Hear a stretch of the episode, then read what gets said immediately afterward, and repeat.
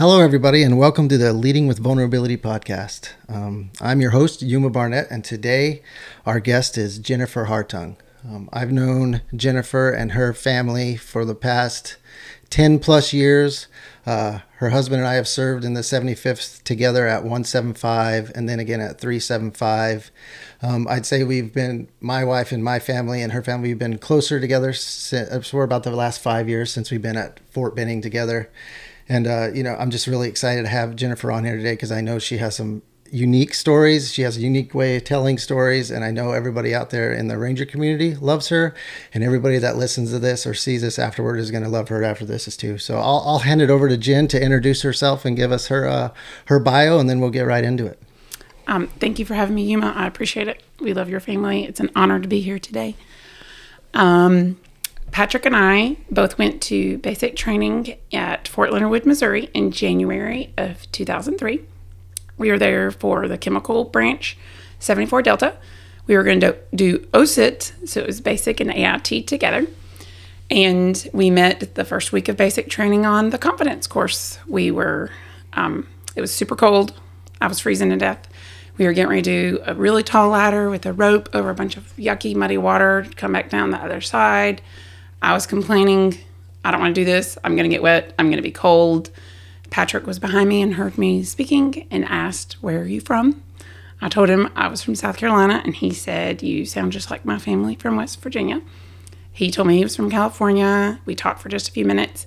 And then he said, um, Do you want me to show you how to do this so that you don't fall in the water and get wet?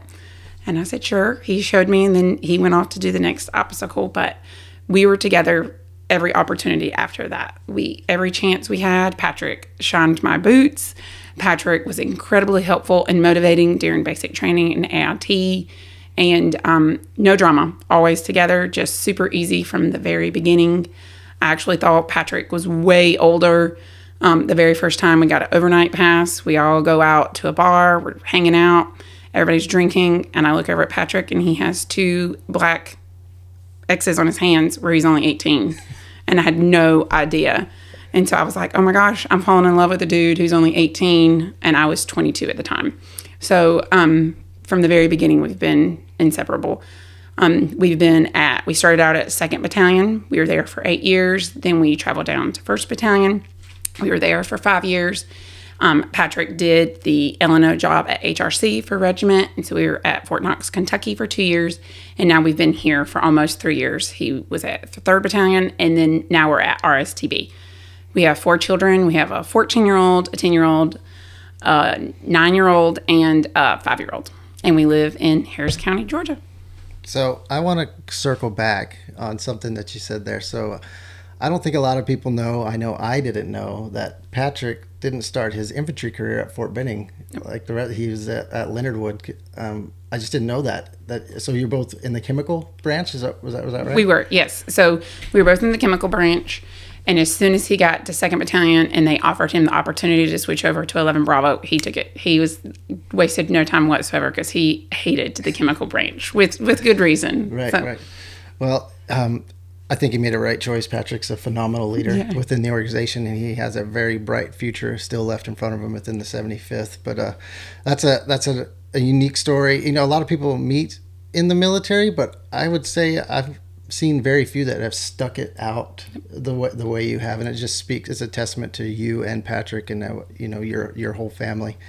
So your time, how much time did you spend in the army? Um, I spent four years in the reserves. Okay. Okay. Four years in the reserves, and so as a military spouse, how how far into? Uh, did you get married to Patrick while you're still in the reserves? I did. Yeah. So we got married almost eight months after we met. Okay.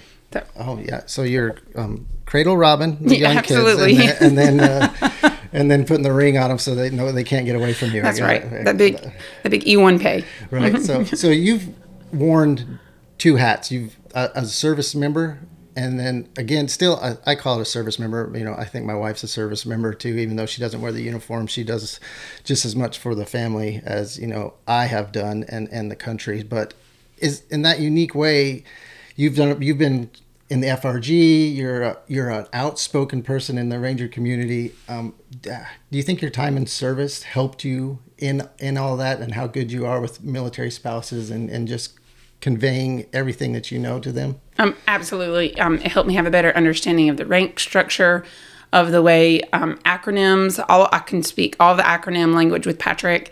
Um, it helps me understand um, the way the regiment works, down to the battalion, down to the companies, down to the platoons, down to the squads. I understand every piece of that puzzle that goes together.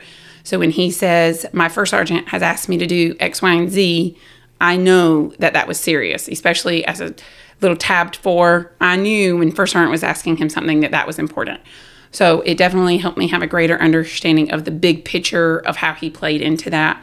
Um, you meet a lot of spouses who, when you say, What does your husband do? They're like, I have no idea. So I've always been able to say, like, my husband does this and this, and I know exactly where he fit into the whole the whole big picture, like I said. So definitely I think it helped. I think that's I know that's one thing. So we didn't know you guys very well when we were in Savannah together. It was we were really busy as an organization and it was I didn't know platoon sergeants in other companies, you know, because I, I grew up in Alpha Company 175. We were just in such different paths during that time.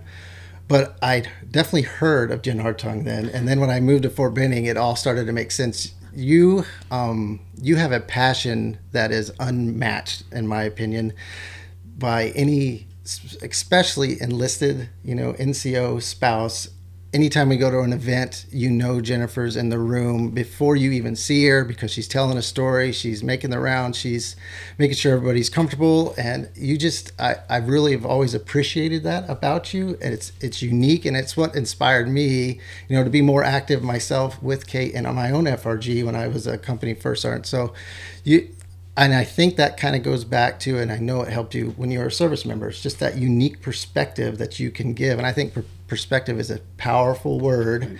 And by you being able to do that, I, I know I've heard it, I've seen it. You are just such a help to the community, and uh, you know that's one of the reasons we're, we have you on here today and the talk about a little bit about vulnerability. And in that, you can't be on the Leading with Vulnerability podcast if you don't tell me what your definition of vulnerability is. Um, I think the definition of vulnerability could be several different terms or directions.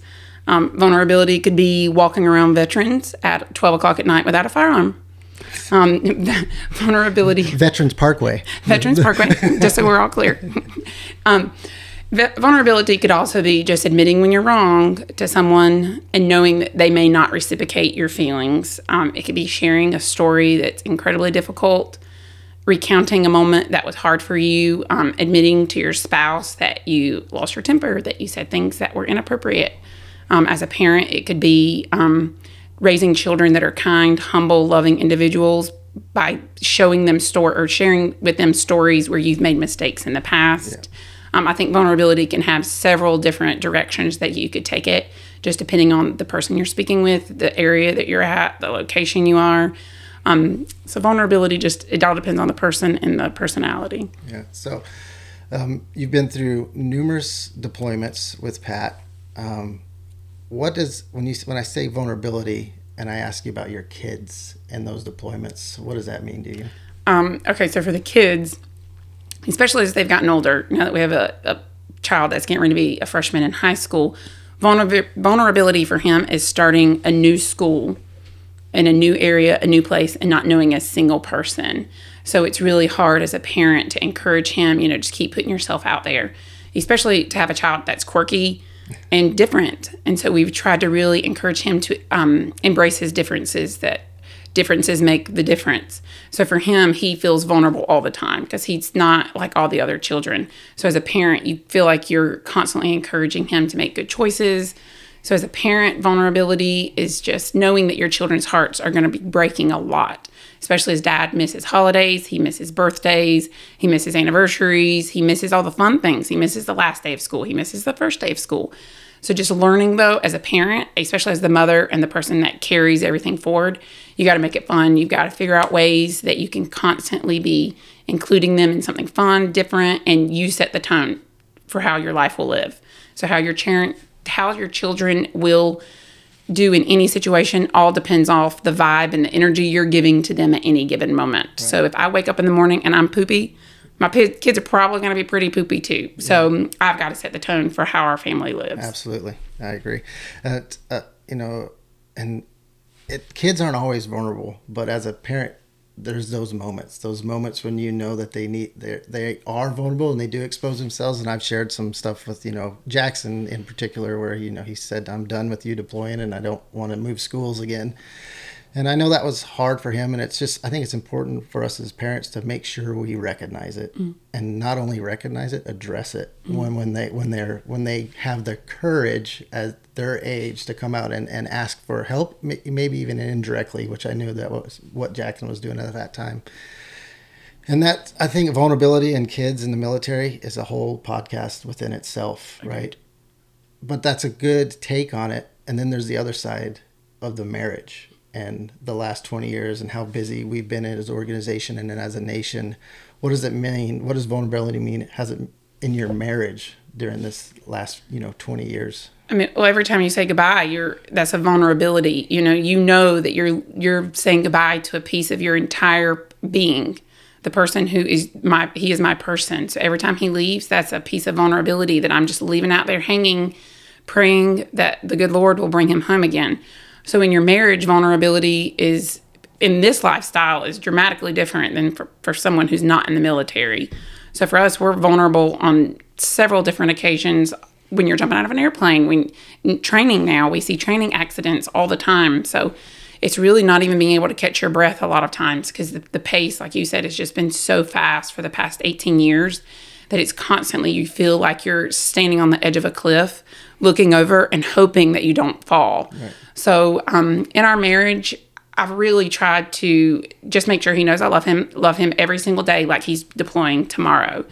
Um, and then just make sure I just, like I said, I just constantly pray for his well being, for his safety, for the his leadership and the people that he's working with, his battle buddies, so to speak. I mean, your leadership can make or break an entire deployment for Absolutely. you. So we've been incredibly blessed to have phenomenal leaders who really set the tone for the way that we would be leaders as a couple and the way that he would be a leader. And so we've tried to just replicate a lot of the things that they did right. And so vulnerability, you're when you're in a leadership capacity, you have a lot of guys that you're responsible for, and that carries a lot of weight for him. And he takes it really seriously. And I take it seriously as a spouse to make sure that I'm all the wives know what they need to know and we're all on the same page. So just making sure everyone's everyone's good. Everyone's well. You said something there that struck me. Um, you said, um, "Love him every day like he's deploying." Yep, that's beautiful. It is. I'm gonna cry, oh. right? But it's true. And then, not speaking for Pat, but from the perspective of the service member, it is hard saying bye it all is. the time, especially when you know when it's coming. Like you know, you have a, a finite finite amount of time to make connections and relationships with your kids and your spouse and you have to make sacrifices to make sure the company or the team or the platoon is also getting taken care of. So it's hard it's a hard it's been a hard 18 20 years you know in some cases but it's because of um, vulnerability i believe. Communication and i want you to expound on something that you said there your faith. Mm-hmm. i think your faith really comes through in what you said and how has that helped you? So i mean if i'm being completely honest for the first probably eight years of our relationship, we didn't have a church home. We we really weren't actively involved in growing with our faith. So once we got to 175, we attended a phenomenal church um, that really changed our entire perspective. So instead of constantly focusing on what I wanted and Patrick focusing on what he wanted, we had a common goal of striving towards a, a goal together. So our faith has just really deepened our relationship with our children, with each other. It's helped us to, um, like I said, shift our focus more to making sure that we're aligned. Um, we're like a triangle. I often use for especially new couples. I use the analogy that we're like a triangle. So Pat's one corner, I'm another corner, and and God is the point. And the closer we work to being um, like Jesus, like God, you know, striving to better understand Him, the closer we're going to get to each other. So our faith has definitely had a huge impact on how um, I reciprocate deployments. Um, my attitude after I got involved with the church, it shifted from focusing on counting down those days and every single day was difficult to how can I make today the best day that I can make it? How can I find what brings me joy? Because Pat's not here. I can't pick a movie based off what Pat likes to watch because Pat's not around what I want to watch on TV. I have to figure out what I enjoy. What do I want for dinner? Pat's not around. What do I where when I go out to eat? Where do I want to go out to eat? Pat's not around. So again, I have to find what brings me joy without him. As much as he is a piece of who I am, he's gone so much that if I can't bring myself joy, if I can't find what makes me tick, he's not going to be able to do that for me either. Right. Right. I think so. Kate and I have often talked about this, and you mentioned it there. Um, through all the you know the military families that we've counseled or you know talked to or given advice to over the years, I think that's one thing we always kind of go back to is you got to be your own person mm-hmm. when your husband's deployed. You have to find hobbies and things to do that keep you busy so that your mind's not always, you know, going toward the dark places mm-hmm. and always wondering, you know, are am I, am I going to get that phone call? Am I going to get that knock at the door? Uh, and, and just, you know, being you for yourself mm-hmm. and for your kids, because you're setting, you're now setting the example there. So all amazing stuff. And then on the faith thing, it, faith in, in the military is, it's hard. Mm-hmm. It really is because there's so much change. There's you know the PCSs, the deployments, the change in the chaplains when you start to really feel for one. And we as rangers, we're not you know we're not the vulnerable type. We don't like to be. So when we build a relationship with a you know a religious leader, it's hard to change again and it's hard to find those church homes and stuff. And I, I think it's just important that that's I love the triangle method or thought there because it's it's true and um, you got to have something in the spiritual side whether it's going to church or something to help you in that emotional intelligence and your and your whole well-being well speaking there. about the chaplains some of the best advice we ever received was make friends with your chaplain and their family there's no one else in our organization that cares oh I, I say no one else but the chaplain probably cares about you and your well-being just about more than anyone else. Right. Um, every chaplain that we've met has been spectacular. They ask very thoughtful, sincere questions about how are your family, how are your children. When you they know you're going through a hard time, like my father passing away, the the chaplains genuinely cared and they genuinely reached out with support and sincerity. So I would highly encourage everyone get to know your chaplains, get to know their families. They are phenomenal people and they always have your best interest at heart yeah. truly. And i think often they're under, under underutilized absolutely. right? They can do so much more than just you know faith-based counsel. They absolutely. be there another person to talk to. Agreed. So um so all that around vulnerability um you are in charge of I don't know. Is in charge the right word for care team? It's in charge. Okay, in charge. I like. there's the army part of her coming out. She's in charge, but I'd like. I don't know a lot about care team, right? Or what it does, or what you do, and how it works, and how people can leverage it. If you could just share a little bit about it, your experience there. Okay, so the care team is a small group of three to five individuals that would assist a family in a crisis. So, a ranger that is killed, a ranger that is very seriously injured, um, the death of a child, uh, a cancer diagnosis, anything that is classified as a traumatic experience or um, something that's going to add a hardship to your family. So the care team would come in, we could provide meals, we could help with lawn care, we could help with pet care, we could help with child care, we could just do daily tasks to try to help that family move on as normal as possible. I mean, especially in the case of if a ranger is killed, especially in a training accident or anything. Um, we are that's our primary objective. We're really trying to have a, a, broader mindset now. We're trying to shift it to not just being a ranger casualty team, but more everything that a family, a ranger family could need. So we really just try to assist them in those really tough times. Um, we have several organizations that if there's an emergency and you need flight arrangements, you need a rental car, you need a hotel, you need your best friend to come here to be with you because you've had an emergency we have some phenomenal organizations that step up to the plate repeatedly and pay for those types of things. So it's just an organization, a group within Ranger Regiment. Each company has their, or each battalion has their own group of ladies that just assist when there's an emergency. That's how long have you been part of this? Okay, so it was not called the care team when I was out at 275, but I did do a lot of bereavement type things out at 275 and then I got the extreme honor of working with Katie Peevely. I know you know the oh, yeah. absolutely. Um, at 175 and getting to hear getting to hear Colleen Katzenberger's story. Um, I jumped into care team there officially at 175 with Katie. And then at 375, I was the care team, the proper term is coordinator. I was the care team coordinator for 375, and then I'm now the care team coordinator for RSTB.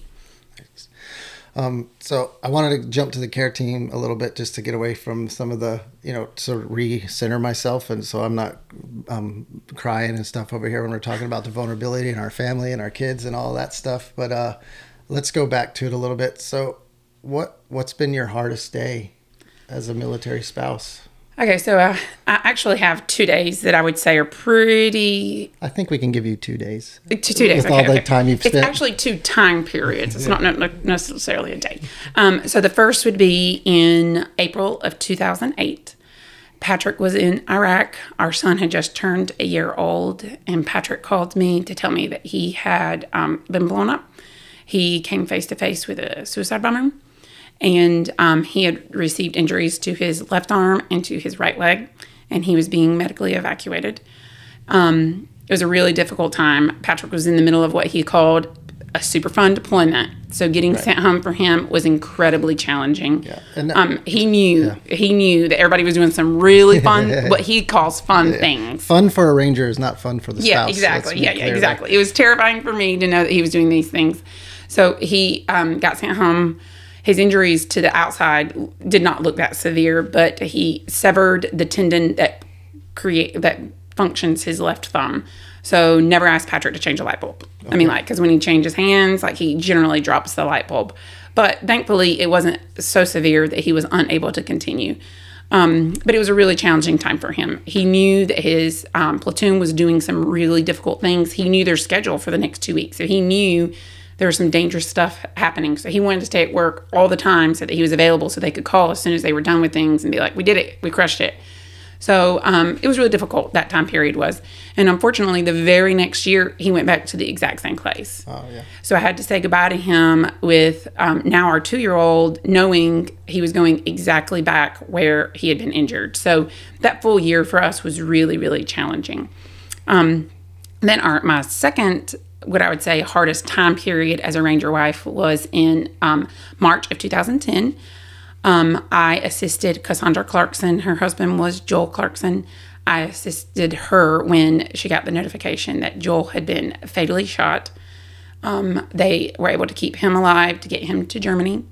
And we just got her ready, got her, her son at the time was seven, eight months old, Orion. Um, we helped her get prepared to go be with Joel and say her goodbyes.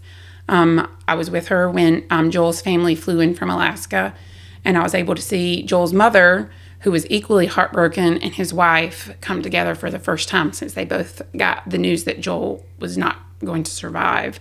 And it was beautiful because his mother loved her so much and was so kind and genuine in the way she spoke to her.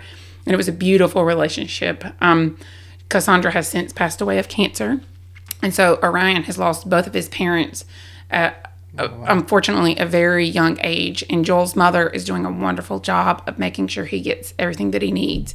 So just that that whole time period was shaped my entire perspective on Gold Star families, on children, on bereavement in general. They li- literally set the tone for me on how to care for people after that. So the um, amazing stories, both of them, uh, and that the one where Pat got hurt and then has to go back. That's not a unique story. That's No. happened to many ranger families where they have to.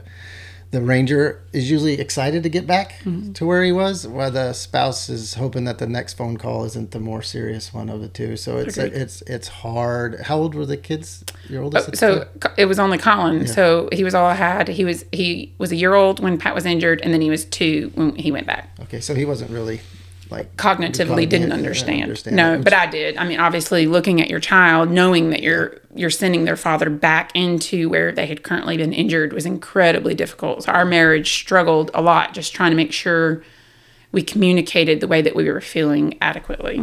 Okay, and then on the other side, the Gold Star families. I mean, um, I don't know how to explain the importance of the Gold Star family to the organization, to me personally. So I'm going to let you try to explain Um, the so Gold Star family, just what it is and how. a Gold Star family is anyone who has lost a service member in combat. So, um, it's a mother, it's a wife, it's a brother, it's a sister. Um, I know some phenomenal people who um, they have lost their loved one in combat, and they continue to come and be a part of the organization, and they are uh, they continue to speak their name, they continue to share stories, they continue to share how much they adored them. Um, being a part of the Clarkson family and knowing their history and a lot about Joel and seeing his mother share pictures of him from when he was a little boy and things like that has really reminded me that life is just so precious and that yes. these Gold Star families give so much every day.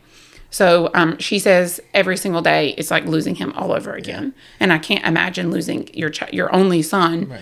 So um, these Gold Star families are just people who are spectacular in any capacity. So yeah, I think we both can agree that uh, as parents, you definitely don't want uh, you don't want to outlive your kids. Agreed. Right? No. So I can imagine that, and it's you know things are fortuitous. I actually was messaging uh, Matt Commons' mom mm-hmm. this morning, asking how she was and how she's doing, because they're just they're just such an important part of our lives that sometimes we get caught up in the tyranny of the now and we forget to check in on them and see how they're doing. But we got to remember that they got to every there's a there's a mark on a calendar every year that is really hard for Absolutely. them, and it's not just hard for the the, the Rangers that were there, and uh, it's hard for them too, and they don't always have the Rangers to the left and right to rely on to it. So we got to remember to check back in on our families in that in that Agreed. capacity. So, um, all great stories, hard stories to get through. We'll transition here a little bit and talk about the family dynamic. And you know, you and Pat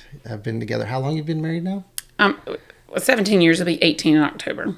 Okay, and I just was curious over that time what difficulties have you had in your marriage that you've had to come over? What what was the main thing, the one takeaway that makes a marriage successful through time? Oh my gosh. Um, I say, I would say expectation management is one thing that Pat and I work really hard on.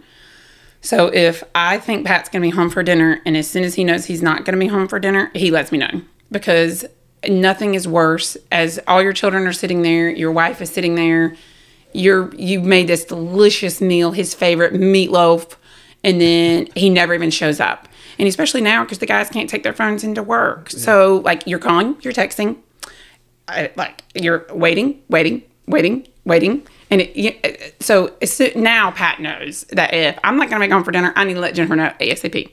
So back in the day, that wasn't the case. I mean, he just didn't see the urgency in it. He didn't see that big of a deal. So we really worked on expectation management, is what we call it. Um, communication is constantly evolving, especially as your children get older. And I hear so many ladies saying how difficult it is because your children are young and they're not sleeping and they're in diapers and whatnot.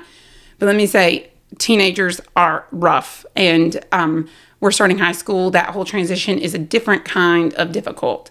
So just communicating about discipline. I mean, I'm the lead disciplinary because Patrick's never around. So those types of conversations now are hard. But for our marriage in particular, um, again, our faith, our faith has really driven a lot of who we are and um, the way we communicate now, the way we speak to each other, the way we, we speak to our children. Um, expectation management, communication, never being afraid that if you feel like life is getting too difficult, even for yourself, it might not just be your marriage, it might just be for you, seek professional help. There's nothing wrong with that. Some of the best choices I ever made was seeking professional help for myself. Right. Had nothing to do with Patrick. It had all everything to do with me. And once I saw that professional help, an outside party that was like, "You're not crazy. That's you make complete sense. Those feelings are rational." It really helped piece a lot of who I was as a person together better. Right, I agree.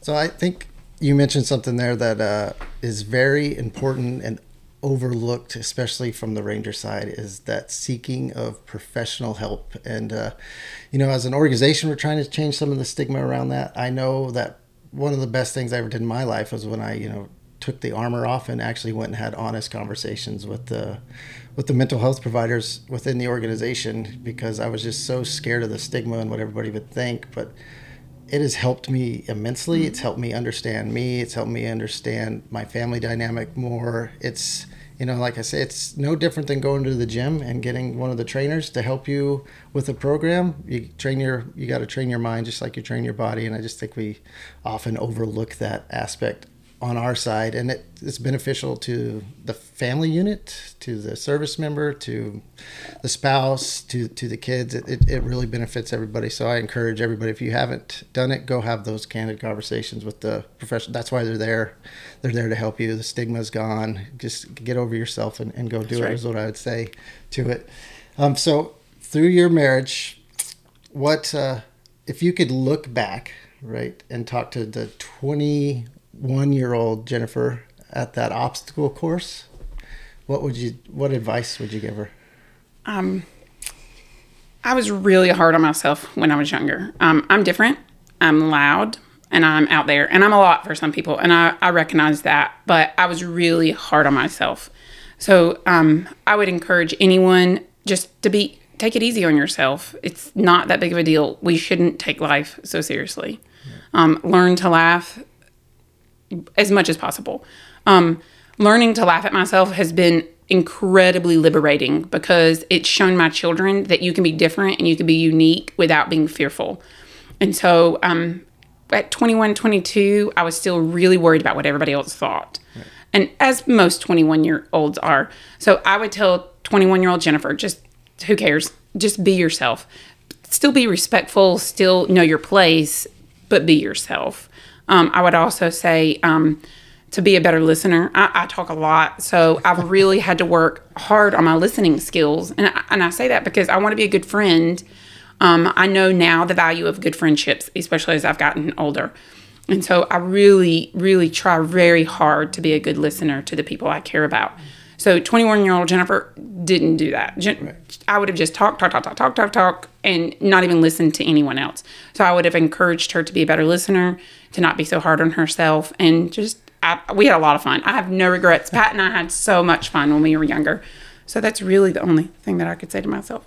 I think that's uh, that's amazing, and you're right. It's uh, sometimes we all, I think, sometimes take ourselves a little bit too seriously, Agreed. or just get caught up and don't uh, don't stop and smell the roses and and enjoy the moment and be intentional about what we're doing. And Agreed. when we do that, you know, um, I, I would tell my 19 21 year old self the the same things if i could go back you know hindsight's 2020 but um, even with that i think you know you have an amazing family Thank you. You have amazing kids. You set you and Pat are, in my opinion, you're the gold standard oh. for the ranger community.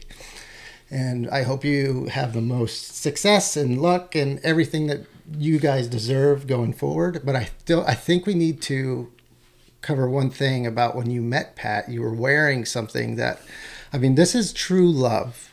If you can, you know, you know, get past some of the army clothing that you wear in the wintertime. And I think we'll have the Kate throw it over here and have you put it on so everybody can see, you know, what Pat saw the first time in that line about to go over that obstacle. Really quickly, um, it was cold. It was very, very cold. We had not slept. They were letting us eat like for three minutes at every meal.